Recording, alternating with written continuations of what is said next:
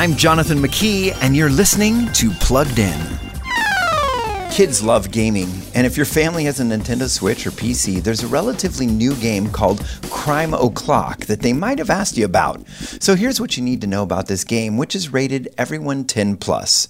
Crime O'Clock is a creative detective game with a time hopping twist. This character driven game is artistic, vibrant, and fun. Parents should be aware that, like many crime solving games, deaths are depicted, but always drawn with cartoon style humor with X'd out eyes or a foot sticking out from under a pile of debris, never any blood or messiness. The game also bounces around through several eras, some of which might have statues of animal headed deities and relics, but overall, the game is true to its E10 Plus rating. For more about the games your kids love, visit pluggedin.com slash radio.